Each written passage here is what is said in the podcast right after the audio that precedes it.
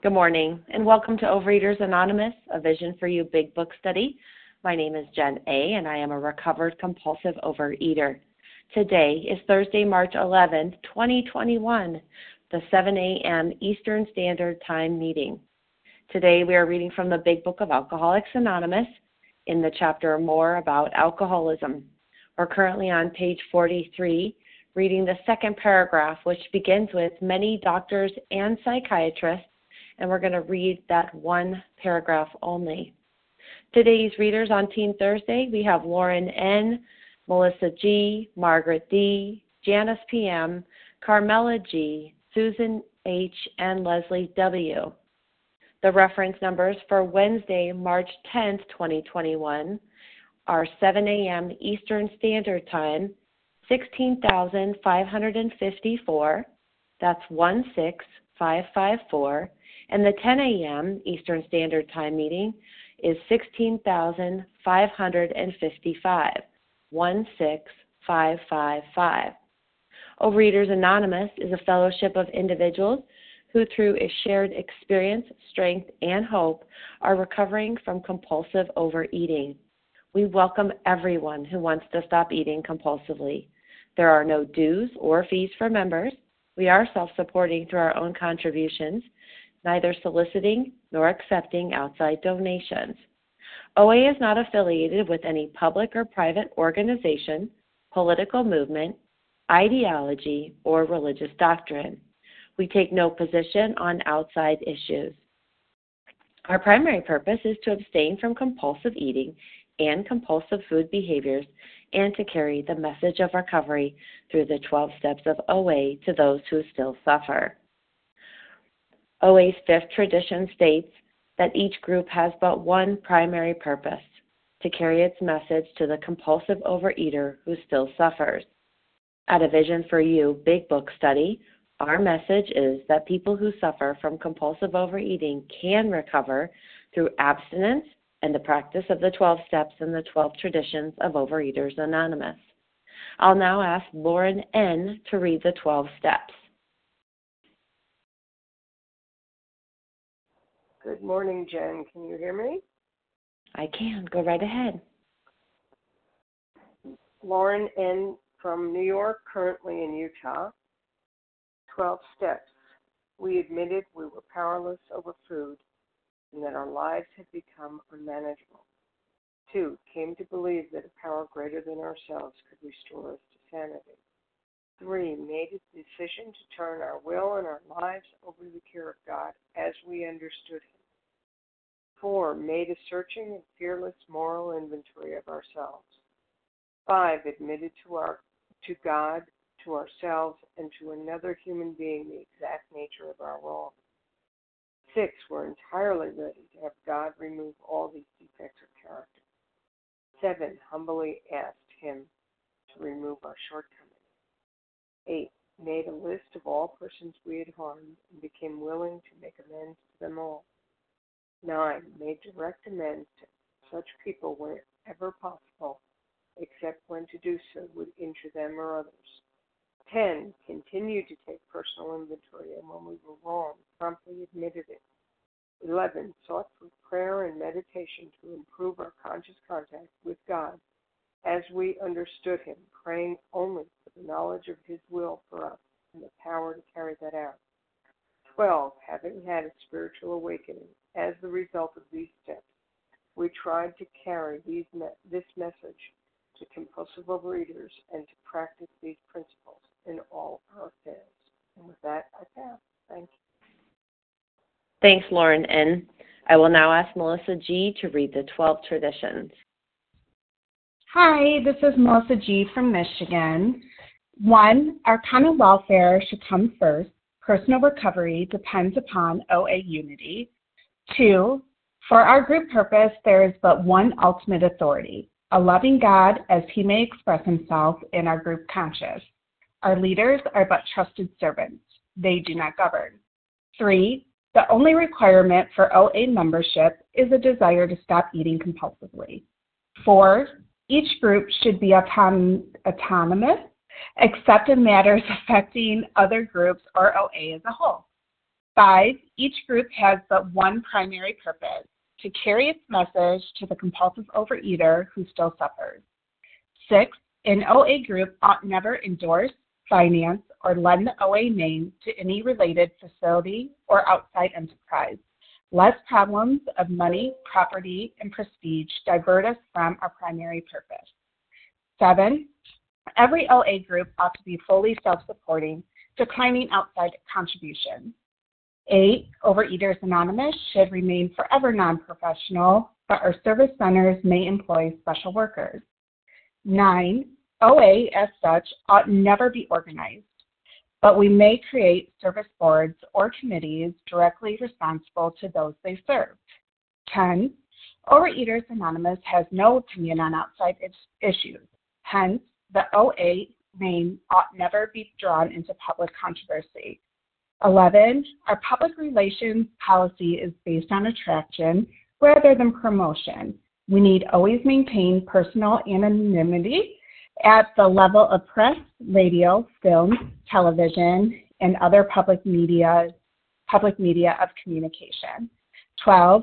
Anonymity is the spiritual foundation of all these traditions, ever reminding us to place principles before personalities.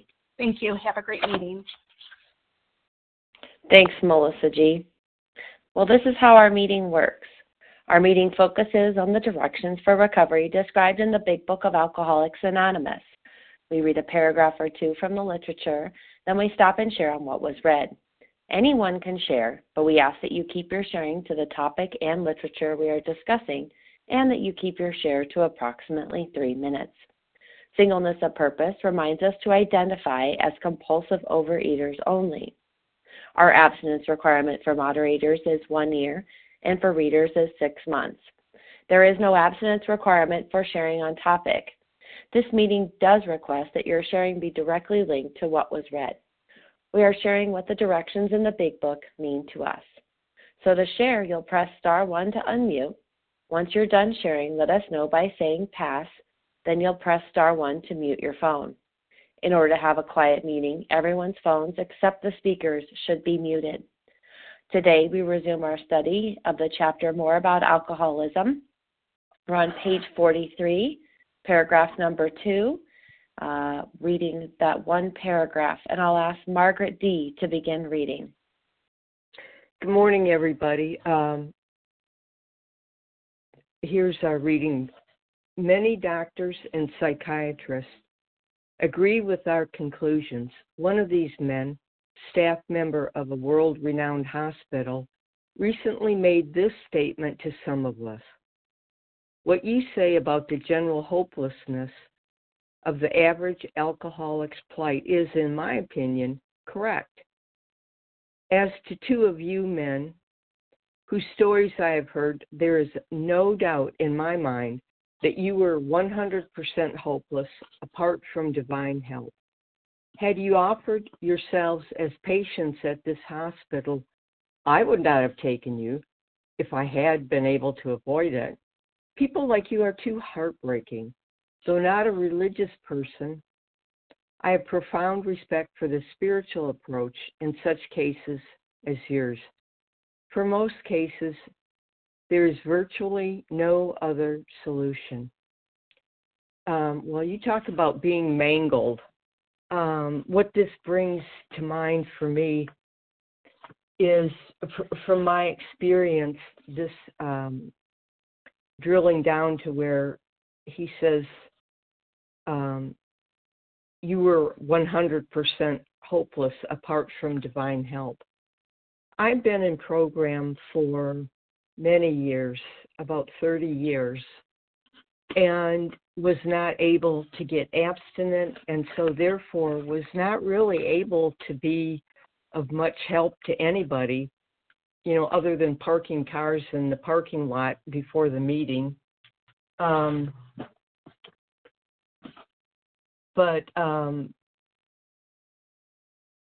the reason I bring up how many years is because all of those years, it's like I had one year of experience in OA 30 times.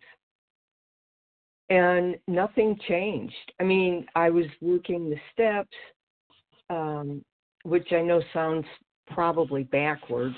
How can you work the steps and not gain, you know, be healed um, of this alcoholic mind and body? But because I had not surrendered to my higher power, I was still basically doing this all on my own. If my sponsor had said, write, you know, five pages on something, I could write five pages on something. It didn't mean, but it just didn't mean anything. There was not that connection of the um, divine help because I was still trying to run the show, even though I didn't realize it and I didn't you know, I thought, well, there you go. I had only thought that I had surrendered. But I had not conceded to my innermost self that I was completely hopeless without divine aid. Um, the other thing, the other point that um, Bill talks about in this is um, you know, that we were hopeless apart from divine aid. So no amount of money that I had would make any difference. If if I was a millionaire, I could have thrown a million dollars at the disease. You know, gone to the best um, rehab units or whatever. It wouldn't have made any difference. I could have gone to the best therapist. It wouldn't have made any difference if the um, most influential person on earth at that time had come to visit me and said, Margaret, you got to recover from, you know, compulsive eating. What what good would that have done me? Absolutely nothing. Um, there was no human power that could have helped me. And I'm really grateful for the years before that, uh, before I truly did surrender to my higher power or or actually surrender to um you know i wonder if i surrendered to the disease and just said that's it you win. I'm going to die. There's nothing i can do about this and i give up and maybe at that moment that's because my will was finally out of the way that's when my higher power so to speak, you know, rubbed his hands together and said, Good, now we can get to work. Um, so I guess with that, I'm going to pass. I I hope that helps somebody. Um, Thanks, yeah, Margaret D. You're welcome. Thanks. All right. Well, we value everyone's experience on the line this morning, so we ask that you limit your share to every third day in order that others might share their experience too. Who would like to share on what was read today? Terry K. From Shannon Vanessa L. Shanna. Vanessa. Claire E. from the UK. Claire. Joelle B. And then there was someone right there was someone right before Claire E. Loretta H. Loretta. Okay, let me see who I got here. Let's try this. I got Terry and Shanna, Vanessa, Claire, Loretta, and Joelle. I'm sorry if I didn't hear your name or if I missed you. We'll take another um, list of names after these uh, fellows are done sharing. So, Terry K., go ahead and press star one. Good morning to you. Good morning, Jen. Thanks for your service. This is Terry K. in Missouri. Um, I'm usually not prompted to share, but this um, this part of the reading uh, that apart from divine help, I'm hopeless. Um, I really identify with, and and on the surface, it kind of, you know, whenever you see the word hopeless, it almost sounds like bad news, but I see it as good news because my entire existence before I got to recovery. Sorry about my dog exciting. Um, he's excited. um, my you know my entire existence has been um, that that I'm hopeless when it comes to this disease, but I thought I was supposed to have power that I couldn't uh, figure out how to tap into. And the exciting thing is, that when I got here, I learned um, that the reason I was hopeless is because it was apart from divine help. That on my own power, I was hopeless. So I want to flip that around and say the good news of the day is that I'm not hopeless as long as I tap into that power. And and there's been discussion of late, as there always is, about this difference between recovering and being recovered. And I want to kind of connect it to that reading from today because I had that epiphany that um, that if I'm going to limit what what my power, my God, who I call my higher powers God, if I'm going to limit His power and say that He can't get me recovered, He can only get me recovering, then then I'm not giving Him His fair um, uh, shake, which is, you know, God is everything or God is nothing. What is my choice to be? And for me, God is everything. God has all the power. I just need to let Him place His power within me by having my surrender in Him. And so I don't feel any more hopeless uh, because I, aside from that um, divine power, I'm no longer without the divine power. So as long as I'm staying connected to my divine power, then I have plenty of hope. And the hope that I have today is I've got coming up on two years of um, of happy recovery with with easy abstinence, neutrality, connection to my higher power, and I'm so grateful. Thanks again. I pass. Thanks, Terry K. from Missouri. Up next, we have Shanna, followed by Vanessa. Good morning to you, Shanna. Good morning. This is Shanna C. from Tennessee, uh, grateful recovered compulsive eater through God's grace in this uh, miraculous program.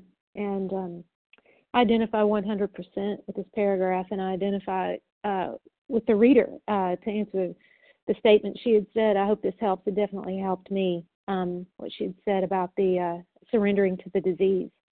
Um, for years, I'd had a, a, a relationship with the God of my understanding, um, and had many, many miracles happen in my in my life, and prayers answered.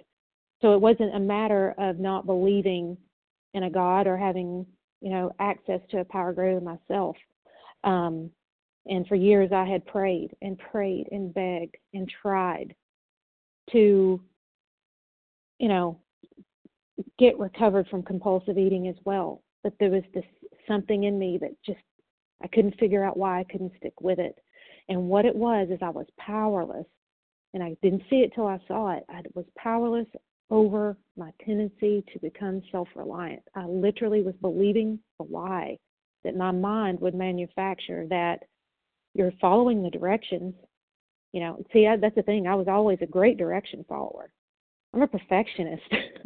so whenever, you know, a sponsor would give me directions to follow, I was on it, but I identified completely with not being able to access the power because I was doing the program in my own power when I really hadn't conceded to my innermost self that I was a compulsive eater, that I had no power over that that first thought that came into my mind. You can control this eating.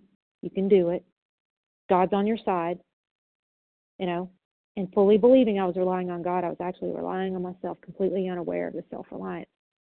Until I got to that point of absolute desperation where I literally saw that no matter what I did, I could not stop eating and this was getting worse and it was continuing to get worse and it was going to continue to get worse and I'd surrendered and begged god for help and thank god you guys were here i get i picked up that phone again and uh got you know listened to a lady tell her story and after that meeting was over i gave her a call and i said can you please help me and she took me through those steps i believe at that moment when I begged God for help in desperation, He did lift that mental obsession. And because of the steps, because of the sponsorship, because of taking the action,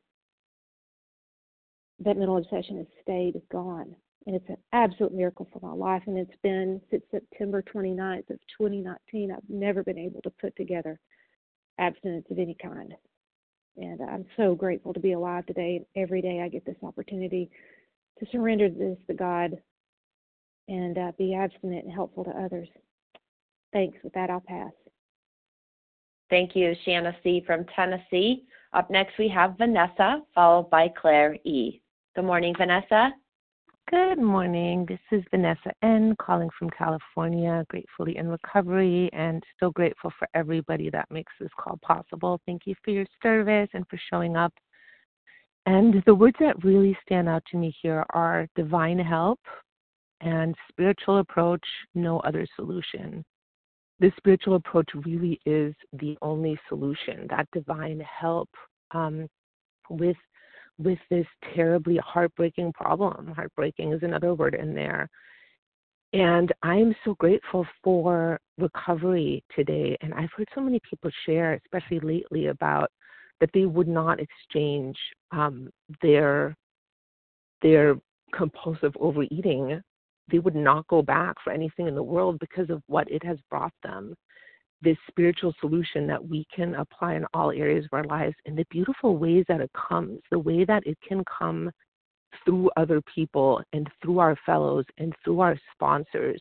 And of course, also through prayer and meditation and, and that direct contact with the higher power of our own understanding. Um, it's just been such a beautiful gift. And my connection with people in program, I've been realizing more and more every single day how much they how much my higher power speaks to me through them. Um, and there is a really amazing Sunday special. I think it's by I think it's by somebody named Julie, but I think it was December 23rd, 2017. It's called Comp- Compliance versus Surrender. And one of my dear fellows told me I need to listen to that the other day. And when I listened to it, I realized I had listened to this before, but I needed to listen to it again because now I was really ready to hear it. And it made me recognize like I feel like I've been working with programs more in compliance than surrender. And I got into prayer about really, really surrendering and um, just asking God to help me with that full and complete surrender. And within just a matter of days, things have completely shifted.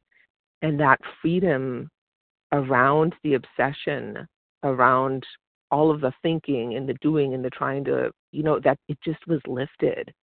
And I am so, so, so grateful for for this beautiful gift and this beautiful program. And for all of you that are new and that haven't yet introduced yourselves, please introduce yourself. Please connect with us. Let us connect with you because this is this is the most beautiful gift that you can give yourself. And I'm so grateful for every single one of you. And I love you all. With that, I pass. Awesome. Thanks so much, Vanessa N. from California. Up next, we have Claire E. from the UK. Good morning to you, Claire. Hi, everyone. Thanks so much for your service. My name is Claire E. I'm a recovered compulsive eater from Cornwall in the UK. Um, I'm reading this paragraph, and I, I am a healthcare professional, and um, it just uh, well, first thing that came into my head was that I work, um, ironically, in the field of uh, bariatric medicine, and we do gastric bypasses and so on and so forth. And the surgeon I work with, um, he's so disparaging. Oh, they'll just put on all weight again. Oh, they'll do this. Oh, they'll do that. So it's sort of it's sort of accepted. It's sort of accepted that, um, and, I don't believe that everybody we do bariatric surgery on has our illness actually, but some do. And and you know even even the people that are doing the operation know they're just treating the symptom. They know they're not really treating the problem. And um, yeah, I've I've I've had the um the cause to attend some of the of the of the patient groups, and I found it just like like it says heartbreaking, absolutely heartbreaking to see people sort of just so focused on the physical and the, the, the magic food plan or the magic this or the magic that um, as the solution to their problems. Particularly, I guess, because I kind of kind of know that's not been the case for me. Um, so I think it is, you know, it's it's difficult, and you know, the humility of this doctor. I think this is Dr. Silkworth. I'm sure someone could correct me on that, but you know, the the humility. You know, he's he's talking about divine help. He's not he's not sitting there saying, I think CBT or this new therapy or this new tablet or this new receptor thing. You know, that he's not talking about um, any of that. He's talking about divine help. That's what he recommends. And the humility of a medical person, um, I don't come across that very often in my profession of just saying, I don't know, I have no idea. This, you know, I've got great respect for something else that seems to work. Um, because that's sort of not how how in my sphere it's practiced these days. And then just down the side of my book, I've got, you know, here, you know, is there any doubt in my mind that I am 100% hopeless except for divine help? You know, do I think there's any other solution for me? Um, and, you know, my my sponsor used to say to me, "Look at the evidence," and I loved what the uh, first speaker said because I had that too. I I decided at one point that I just had bulimia and that was just my thing, and I was just going to have to live with it because I couldn't have I, I couldn't fix it, I couldn't control it, and I was just going to have to live the rest of my life and accept that some people had asthma, some people had diabetes, and I got bulimia, and that was that. And then there was just that part of me that goes, no, I know there is more to it. I know there's a solution. You know, I'd seen people getting well in no way. I hadn't been able to kind of crack it myself, but I had seen it. And and just that that sort of that final admission of, of 100% hopelessness. And I guess it is a surrender. Even surrendering to the illness is a surrender. Um, but but yeah, ab- absolutely, that was where the chink the chink in the armor of something that could help me. And and I also really relate to the people who said, you know, I tried to work this program. I, you know, I tried to fix myself with the program. I'm going to work it really hard, and that will fix me. And what I've really learned is, yes, I do have to take actions in this program, but actually, the thing that fixes me is truly surrendering to my higher power's will and you know, taking direction, taking direction from something that's not me. You know, I cannot fix my faulty software with my faulty software. You know, I have to have help outside of myself, and and and that is sometimes divine. Sometimes that divine comes through human beings and and things I hear. But I have to put myself into the spiritual arena to hear those things. I have to put myself into the stream. I have to listen to other people. I have to read literature. I have to, you know, I have to get a source outside of myself in order to live my health, my, my life happily and free of food. Um, and um, and you know my my brilliant message I guess to anybody that's struggling is that is possible. I've had relapses on relapses on relapses, and today I have had no need to put my binge foods or behaviours into my life for the last three and a half years, and that is an absolute miracle. Um, and I will pass with that. Thank you. Thank you, Claire E. from the UK. And for clarification, you were just asking. Um, the man who was speaking was Dr. Percy Pollock from Bellevue Hospital in New York. So there you go. All right. Up next, we have Loretta H., followed by Joelle. Good morning to you, Loretta H. Thank you, Jen and everybody who saves my life on this line and who has all this experience and knowledge. I'm so grateful. Um, this is Loretta H., and I live in Raleigh, North Carolina. And the uh, sentence that really popped out to me I have profound respect for the spiritual approach in such cases as yours. And that is humility and gratitude for the gift of inspiration, which is the acronym of God, and then good, orderly direction, because that is what uh, I get from people in program, and I get from my God when I have a date with him, and I try to have a date with him every single morning, uh, because that really brings the corrective directives into my path today, and then I can go out with my polished heart instead of my um, severely damaged heart, which most of it I've done to myself. And I heard something the other day, and I thought, oh my God, that's my story uh, today. And it was um, about um, him being my interior decorator. Because um, as other people have shared, uh, you know, before this, I had some good images on the outside, and inside my house looked like a, oh my God, it looked it looked like it was trashed and so today, if God can be my interior decorator, I can actually, and and I think it's more my presence. Um, I just shared this morning uh, with everybody. It's your presence that gives me the hope and the strength to carry on a lot of times because first I've connected with God, but then I need to ask you guys what to do if God hasn't really sent me a clear uh, a clear instructions. And it's just so great because today, my outsides, my insides, all of that can kind of be the same. And it's that divine spiritual help that I can carry. And so um, today, you know, I've also been to therapy in a hundred places telling me just eat. I'm an anorexic also. And I couldn't just eat until I found God who said, You are worth eating. You are worth you are worthy enough to eat, but you also need to look and claim your frailties. And so, with the steps today and with you guys, I can look at that. I don't blame, I don't complain, and I don't shame, but I do claim my seat here and I claim my my defenses of character. And with that, I pass, and this program allows me that peace every day. And have a great day. Bye. Thanks, Loretta H. from North Carolina. Much appreciated. And before we uh, have Joelle, I'll just let you all know where we're at.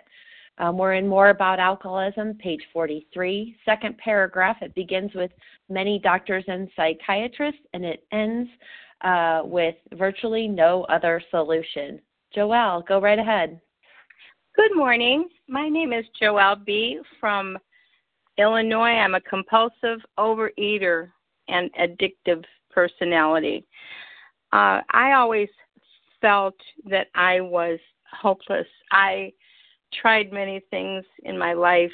I was um, made fun of all my life because of my weight and promised the world if I would just lose weight.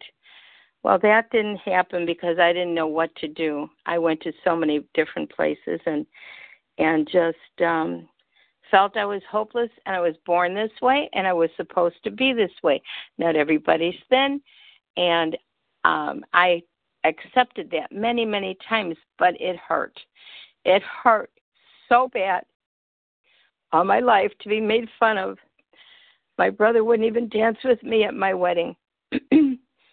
I didn't um I didn't have any idea about how wonderful this program was until 5 weeks ago when I joined. And people, I'm telling you, I am so grateful because I am no longer hopeless. I have all of you to help me, and I have my higher power, which is my God. And every day I thank Him for leading me and showing me the light on this program. And I am so grateful. And I am getting there. I'm getting recovered every single day. And my the the thing on in my mind every day is what can I eat? I oh Lord, I just need you to answer me and help me. And I do put the food down. I don't eat as much as I did, and I don't eat the bad things.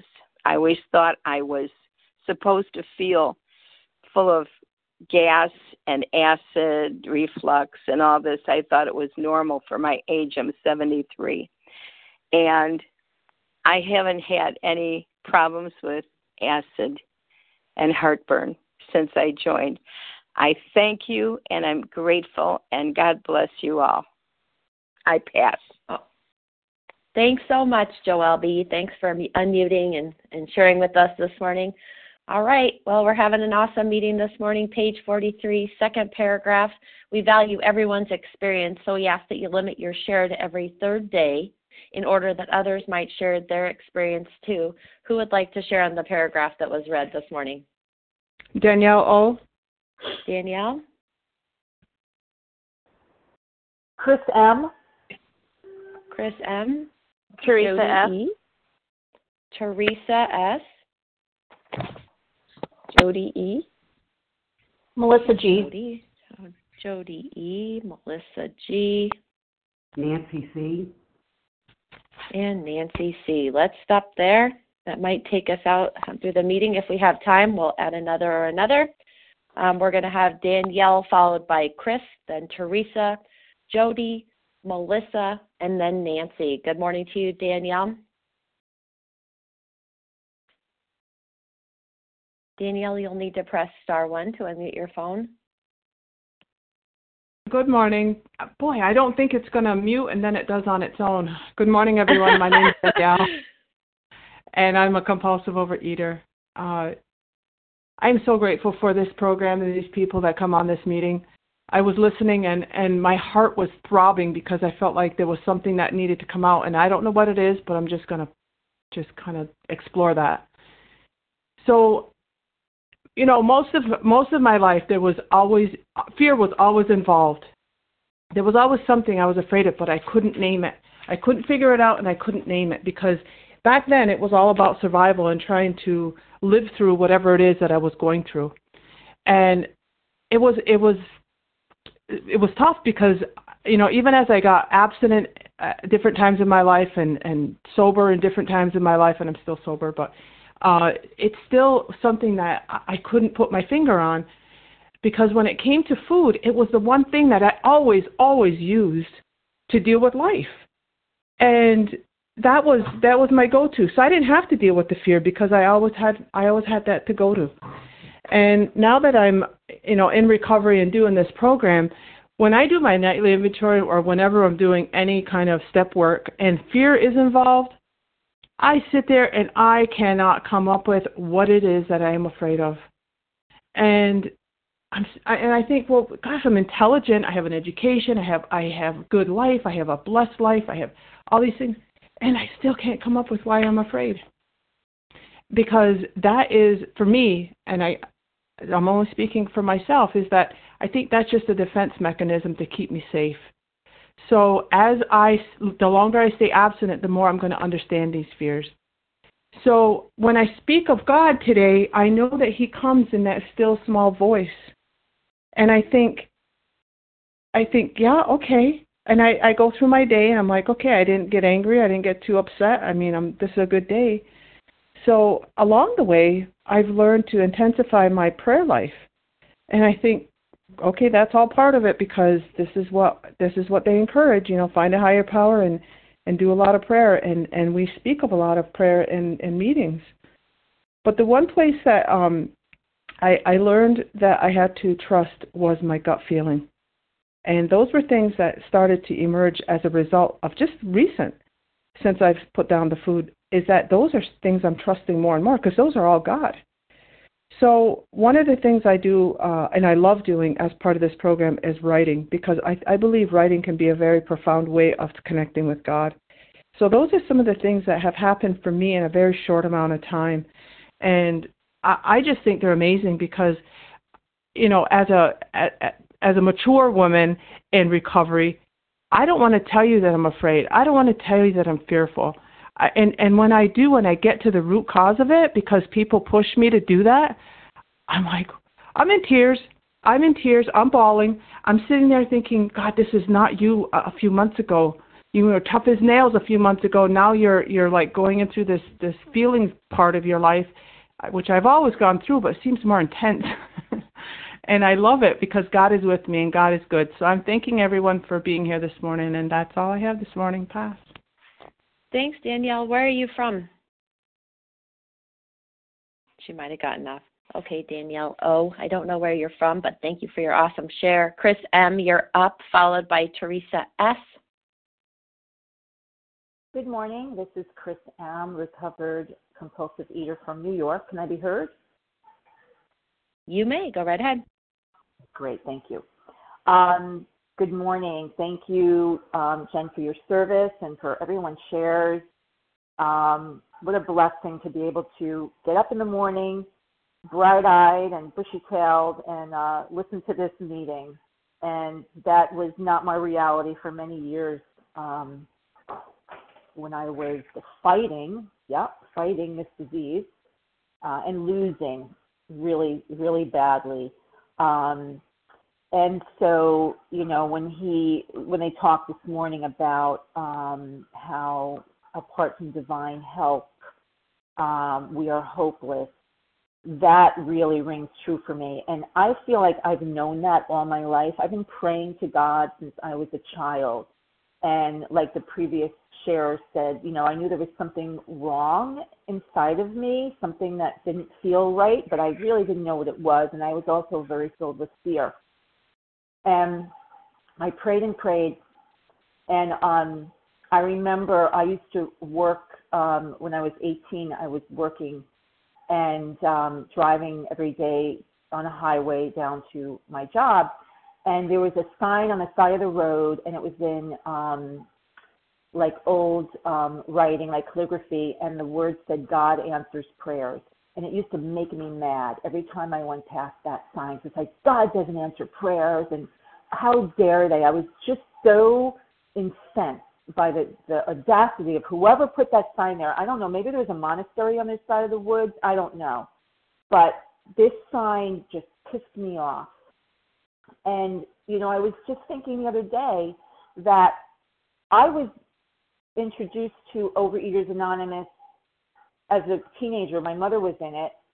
And then when I was 23 years old, a friend from college was saying, "Hey, you know, there's this program because we both, and when we were in college, were we had eating disorders, and and we would talk with each other." So when I was 23 years old, God answered my prayers. But guess what? I missed it. I didn't know, and I was in Overeaters Anonymous for 34 years, playing around, um, not really accepting that divine help. And and God has helped me like someone else said earlier there's been many miracles in my life. God helped me um, resolve issues in my marriage. God led me to my career which I love and I always thought I would be very useless in life and not really able to contribute like take care of myself support myself support my family and all of that has has changed and you know I have a, a wonderful career now and um, you know, the last thing that I really wanted to give God was my eating disorder. And I know that it I am hopeless without God. And today what I think about is I want to keep my feet on the ground and my head in the clouds. And for that what that means to me is I need to be grounded. I belong here in this earth. There's things I have to take care of every day. There's a program I need to work every day but my spirit needs to be with God. And I'll I'll remember that in the morning and then I'll forget it sometimes by, you know, noon. And when when I get challenged with something and I want to react please. in my old ways, thank you. But um for today, yeah, I want to keep my feet on the ground, my head in the clouds, my heart with spirit and um and live my life that way. So I pass. Thank you. Thanks, Chris M. from New York. Up next, we have Teresa S., followed by Jody E. Hey there, Teresa. Hi, can you hear me? Yep, go right ahead. Good morning. This is Teresa F. It's F as in Frank, and I'm in North Carolina. And uh, I am taking a day off of work because I have a cold, and I'm grateful that everything I've learned in program is allowing me to do that and not feel guilty.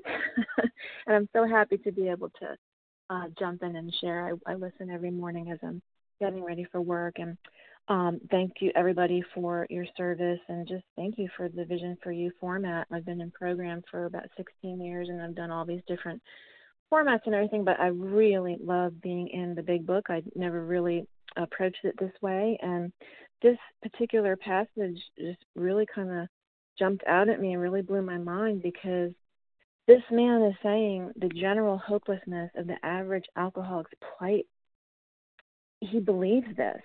But what really struck out to me was not only the word hopelessness twice, but the fact that he is saying there's no doubt in the first part of the paragraph. And then he's saying, you know, though I'm not a religious person, I have profound respect for the spiritual approach. So it's almost like, you know, he saw this miracle unfold and, you know, he still had this level of doubt. And um he's not an addict per se, but what what is preventing him from just making that leap like, wow, this really is a spiritual thing. It's really a spiritual world and and this is working and and that was my um my trajectory because I didn't have a higher power. I was very, very rejecting of the notion of that until I got into program and and it really was an answer to prayer. I didn't know who I was crying out to, but for years before the end I would just, you know, I can't live this way anymore. I'm so tired of it. I've been doing this since I was fifteen. I'm just tired of the binging, the purging, uh, and really tired of the resentment. And I, I couldn't really make the connection with those two things, but program showed me how to do that. And what hit me too is that, you know, I would call myself I guess the average um alcoholic or the average addict. You know, I would say I was mid bottom, but um, it wasn't until I got into program that I really did hit bottom because you know I would hear people and say, "Well, that's not me. I'm not that bad, and I don't eat out of the trash." And I don't. And there I was eating out of the trash.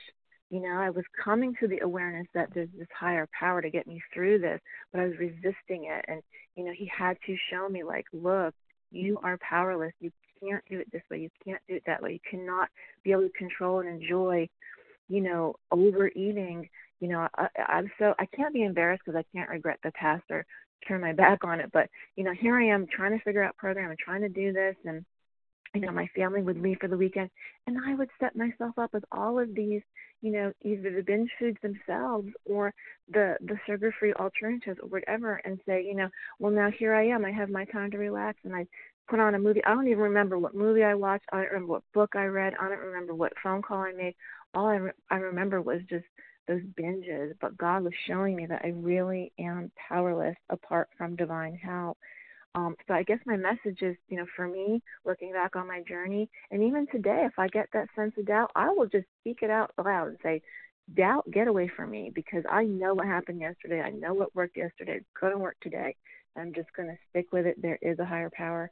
Uh, but um, just for anybody out there, you know, uh, if you're in that season of doubt, just keep doing it one day at a time because um, if it worked yesterday and you really knew it wasn't you that prevented you from getting in the food or prevented you from skipping all the things that work in this program, uh, you know, just just admit it and just and just you know reach out to that higher power that really is there. Um, so anyway, um, excited to be able to share Thank you so much. Um, have a wonderful day. I now pass.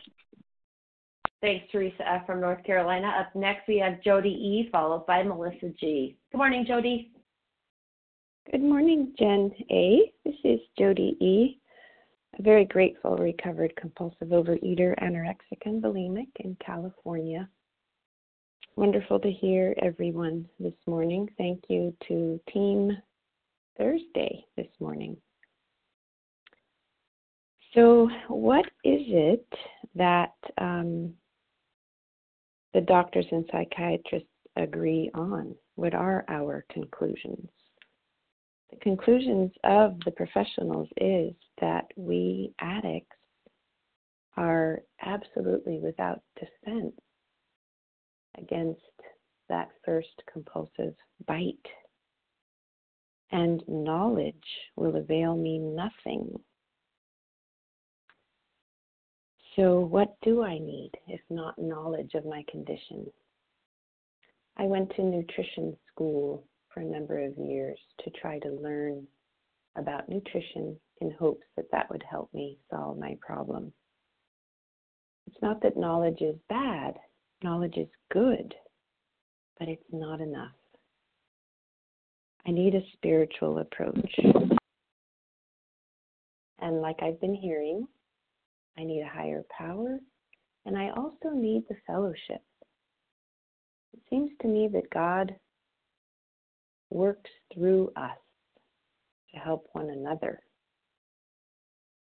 God brought us here to Overeaters Anonymous, to this meeting, so that we can connect with each other and help each other, which is spiritual in nature, and that's why it is free doesn't cost any money.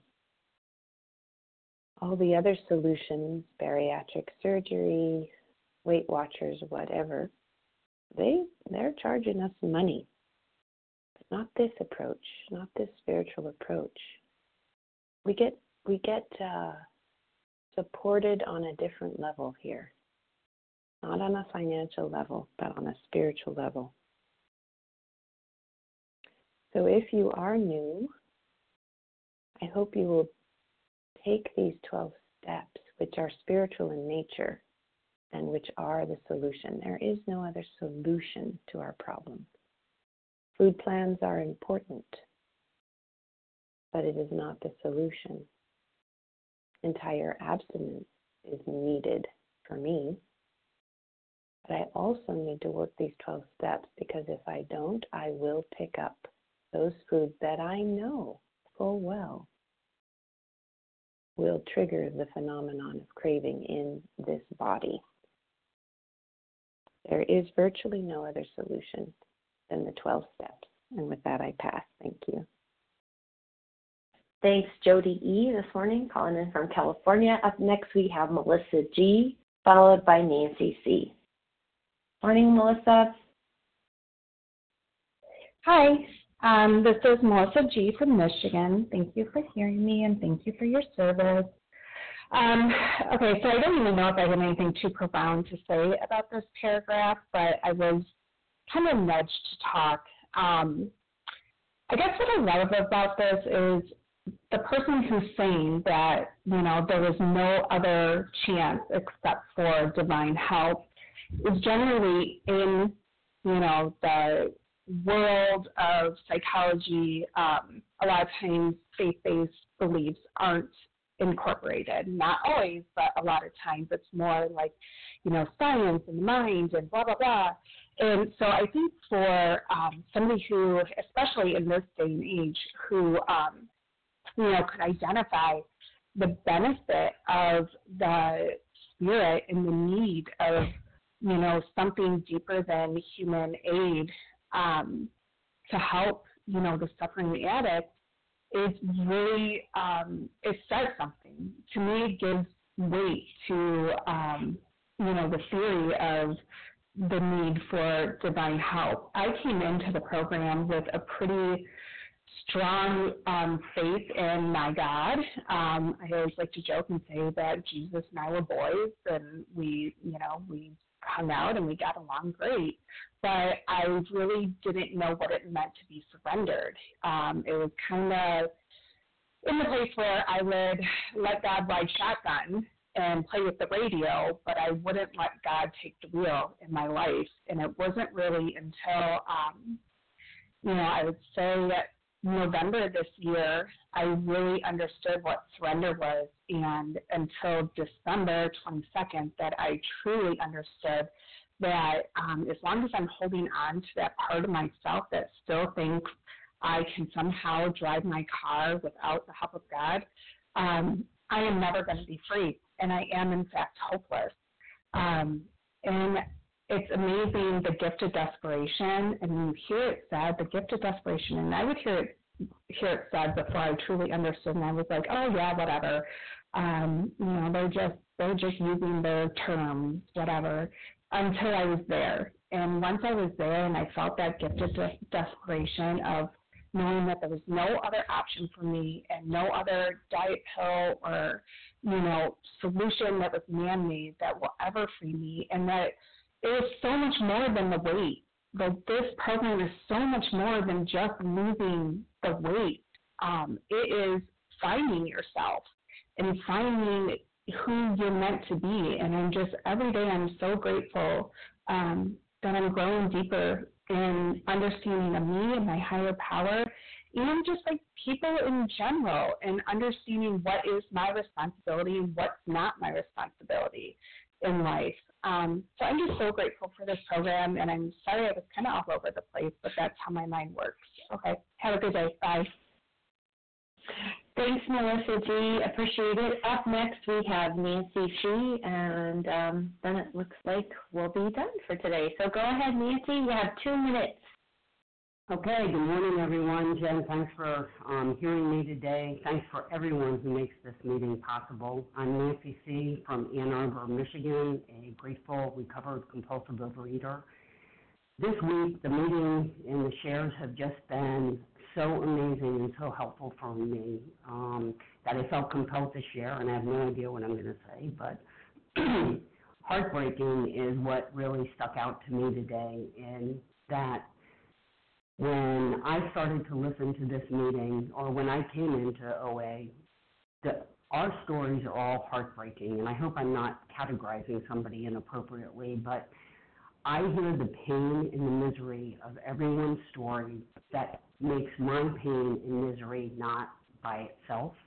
So coming into a fellowship that really can help me with that heartbreaking story of my life and everyone else's, and then seeing where people are today is absolutely a miracle.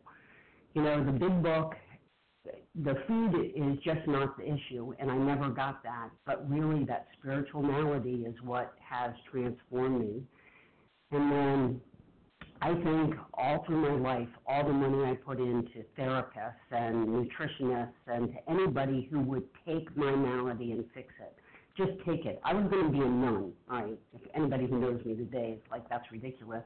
But I really wanted just somebody to fix me, just fix me, and nobody could do it. But I never knew that God just asked me to surrender, just to say, let me help you. Um, it just wasn't there until um, in August of this year when I started listening to this meeting and started to get into the big book and on to somebody who took me through the steps that I found that spiritual help and a God of my understanding that has just transformed my life. And I cannot be more grateful than I am to everyone who's helped me along the way and everyone that will help me along the way. And if you are new and you are scared and you are heartbroken, please announce yourself as new and let people help you because this is an amazing fellowship of people who really know our malady and want to help us get better. And with that, I'll pass. Thanks a lot, James. Awesome. Thanks, Nancy C. And what an awesome meeting. We come in here hopeless, heartbroken, mangled, and wow, look at the miracle that's happening as we step into the spiritual arena. So thanks to everyone who shared. Thanks for making this magnificent meeting possible. Please join us for a second unrecorded hour of study immediately following this closing. The share ID for today's meeting, Thursday, March 11th, 2021, 7 a.m. Eastern Standard Time, is 16,563. That's 16563. We'll now close with a reading from the Big Book on page 164. Will Janice PM please read A Vision for You? Yes, certainly, Jenny. Thank you. My name is Janice PM, and I'm a recovered compulsive overeater from Boston, Massachusetts. Our book is meant to be suggestive only. We realize we know only a little. God will constantly disclose more to you and to us. Ask Him in your morning meditation what you can do each day for the man who is still sick. The answers will come if your own house is in order, but obviously you cannot transmit something you haven't got. See to it that your relationship with Him is right, and great events will come to pass for you and countless others. This is the great fact for us. Abandon yourself to God as you understand God. Admit your faults to Him and to your fellows. Clear away the wreckage of your past. Give freely of what you find and join us. We shall be with you in the fellowship of the Spirit, and you will surely meet some of us as you trudge the road of happy destiny. May God bless you and keep you until then.